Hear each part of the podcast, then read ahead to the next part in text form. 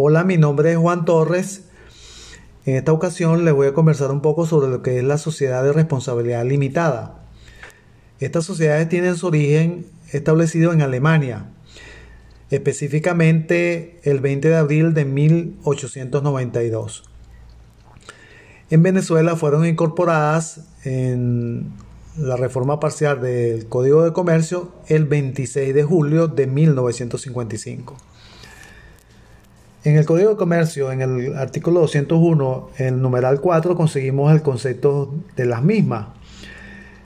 Y dice que son aquellas en las cuales las obligaciones sociales están garantizadas por un capital determinado, dividido en cuotas de participación, las cuales no podrán estar representadas en ningún caso por acciones o títulos negociables.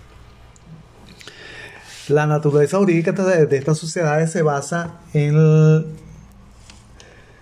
en los mm, principios que rigen eh, las compañías de base personal. En esta compañía existe eh, colaboración entre los socios para llevar a cabo la, lo que es la administración eh, de, esta, de estas empresas. Para constituir la sociedad de responsabilidad limitada se lleva a cabo de manera simultánea eh, mediante un otorgamiento eh, de, un documento público o privado. Debe contener este documento los requisitos establecidos en el Código de Comercio en su artículo 214. Luego eh, debe ser inscrita en el registro mercantil de la jurisdicción y debe ser publicado un fragmento de, de dicha sociedad en un periódico eh, de la jurisdicción donde esté este registro mercantil.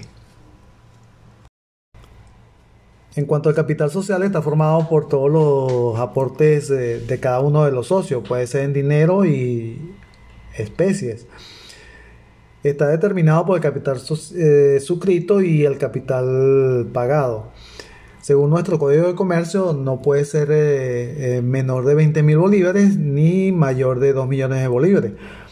Aunque este economo monetario ya no, ya no existe, esto debería ser modificado. Pero bueno, eso es lo que establece hoy en día todavía el Código, el código de Comercio. Por otra parte tenemos las cuotas de participación. Estas cuotas de participación eh, deben ser iguales eh, no menores de mil bolívares y si son mayores de mil bolívares eh, deben ser múltiplos de mil. Para la administración eh, puede ser llevada a cabo por una o más personas, socios o no, y las atribuciones de estos administradores están establecidas en, el documento constitutivo. Pues. Estas empresas deben tener una fiscalización, esta puede ser eh, decretada por el Estado o puede ser una fiscalización interna eh, establecida por, los socios. Ahora, en cuanto a la disolución de las sociedades de responsabilidad limitada, eh, puede ocurrir de dos maneras. Puede ser disuelta en el tiempo, eh, puede, una vez convenido y suscrito el contrato, pero antes de la legalización, o eh, puede disolverse antes del nacimiento del término de elaboración. Esto lo conseguimos establecido en el artículo 224 del Código de Comercio. También puede ser disuelta de acuerdo a las siguientes causas, eh, según lo establecido en el artículo 340 del Código de Comercio, o causas específicas de, que tiene cada sociedad en particular. Esta disolución pone fin a las actividades de, la sociedad en sí. En cuanto a la liquidación de la sociedad, este, esto consiste en concluir todas las operaciones pendientes de la misma, eh, por ejemplo, cobrar los créditos, pagar las deudas a terceros o a los socios, y también a realizar eh, todas aquellas operaciones que hayan pendientes. También puede ocurrir eh, que exista una fusión de las sociedades. Esta consiste en, la unión de dos o más sociedades en una sola y este, esta estructura eh, administrativa y estatutaria eh, asume las obligaciones y los derechos de, esas empresas fusionadas. Esta fusión eh, debe ser aprobada por los socios de cada una de las empresas que se van a fusionar. Otra cosa que puede ocurrir en la sociedad es su transformación y esto se refiere a un cambio que, estructural que, puede realizar la sociedad modificando alguna parte esencial de la misma. Eh, puede ser el número de socios, el objeto social, el capital, etc. Em, esto también partiendo de la decisión de los socios eh, y se debe realizar por, eh, por escrito y debe ser registrado y publicado. Ahora bien, también existen las sociedades irregulares, eh, que son aquellas sociedades que por alguna u otra manera no han cumplido con las formalidades o requisitos establecidos en el Código de Comercio para su constitución. Son unas sociedades de hecho y no tienen una personalidad jurídica. Ahora les voy a conversar un poco sobre lo que son los títulos valores. Estos títulos valores son aquellos instrumentos jurídicos negociables que responden a las exigencias de las características del derecho mercantil. Su validez está regulada por la ley.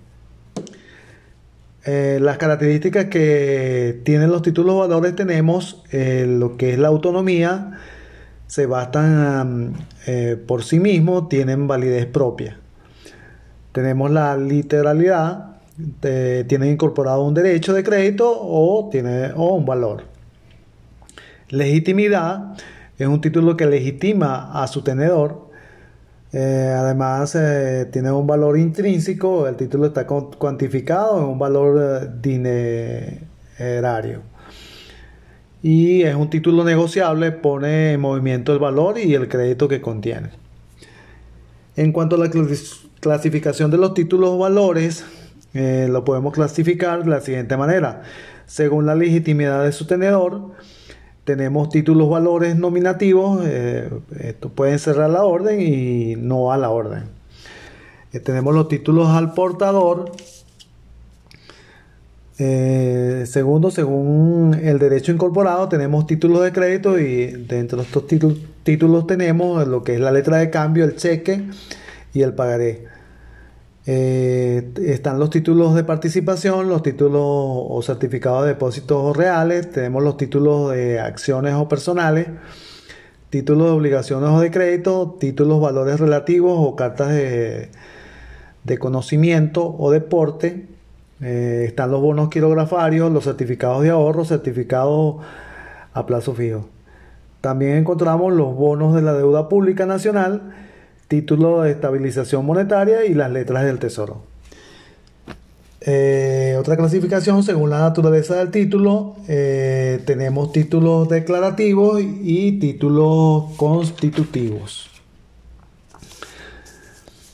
Eh, hablando de uno de ellos, lo que es la letra de cambio, este es un título valor y de crédito por medio del cual una persona eh, que, se denomina librador emite y ordena a otro eh, que es denominado librado pagar a su vencimiento a la orden del beneficiario y portador legítimo una determinada cantidad de dinero. Se encuentra regulado en los artículos 410 eh, al 485 del Código de Comercio. Eh, los elementos esenciales de, la letra de cambio tenemos para su validez, la letra de cambio eh, debe contener los elementos establecidos en el artículo 410 del Código de Comercio.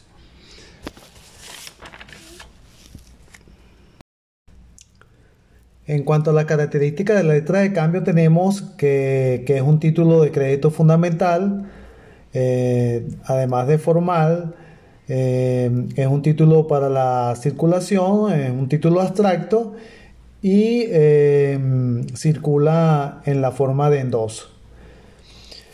Eh, la letra de cambio se pueden clasificar según su vencimiento y la tenemos lo siguiente. Este, está la letra de cambio de día fijo, vencen en el plazo establecido en la letra. tenemos lo que es la letra de cambio a la vista se vuelve pagadera en cuanto a acepta la parte obligada a pagar.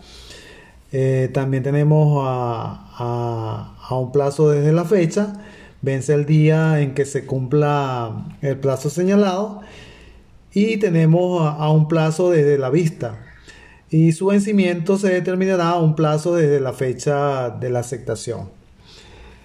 Eh, la aceptación de la letra de cambio es un acto jurídico de, del librado por medio del cual asume la obligación de pagar el valor de la letra de cambio. Pues.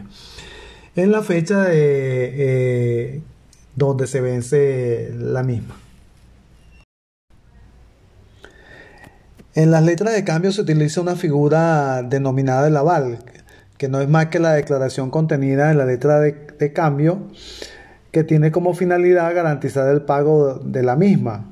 El avalista asume junto con, el librado eh, la responsabilidad de pagar eh, esta letra. Ahora bien, existe una diferencia entre lo que es un aval y una fianza. Eh, podemos conseguir las siguientes. El aval es una, una garantía solidaria, por el contrario la fianza tiene carácter subsidiario. Eh, el avalista en ningún caso goza del beneficio de la exclusión, orden o división. En cambio, el fiador tiene estos beneficios previstos en el Código Civil. También el fiador puede oponerse en virtud de, de las excepciones del Código Civil les impone. El avalista no puede oponer las excepciones personales que corresponden al deudor frente al acreedor. Otra diferencia está que el aval es un acto jurídico unilateral y la fianza es un contrato celebrado entre el fiador y el eh, afianzado. También tenemos que el aval es garantía de las garantías contenidas en un título valor, en cambio la fianza eh, se utiliza para garantizar los negocios jurídicos. Por otro lado tenemos otra figura que, que se denomina el protesto que no es más que un acto efectuado en presencia del notario de que el tenedor ha ido a cobrar la letra o a pedir su aceptación y le han dicho que no. Se encuentra establecido en el artículo 452 del Código de Comercio. Eh, aquí también están establecidos los laxos para realizar este protesto y eh, hay dos casos. Eh, primero, por falta de pago eh, debe ser sacado bien el, día en que la letra mm, se ha de pagar, bien en uno de los días laborables siguientes. Y tenemos el otro caso que es el protesto por falta de aceptación, debe hacerse antes del tercer eh, término del señalado por la presentación o la aceptación. Em, por otro lado tenemos el endoso, el cual es un acto jurídico por medio del cual el portador legítimo del efecto de comercio transfiere la propiedad eh, y determinados derechos o la representación de los mismos a un tercero o signatario del título. Entre los tipos de endoso tenemos el endoso regular, el endoso en blanco, el endoso por procuración y el endoso en garantía. Este, la diferencia que existe entre un endoso y, una sesión tenemos la siguiente. Eh, el endoso es una declaración unilateral de voluntad del endosante. En cambio, la sesión de crédito es un acto bilateral, o sea que hay que celebrar un contrato. El endoso es la forma de transmisión de, los créditos contenidos en los títulos valores o, a la orden y no, o denominativos nominativos.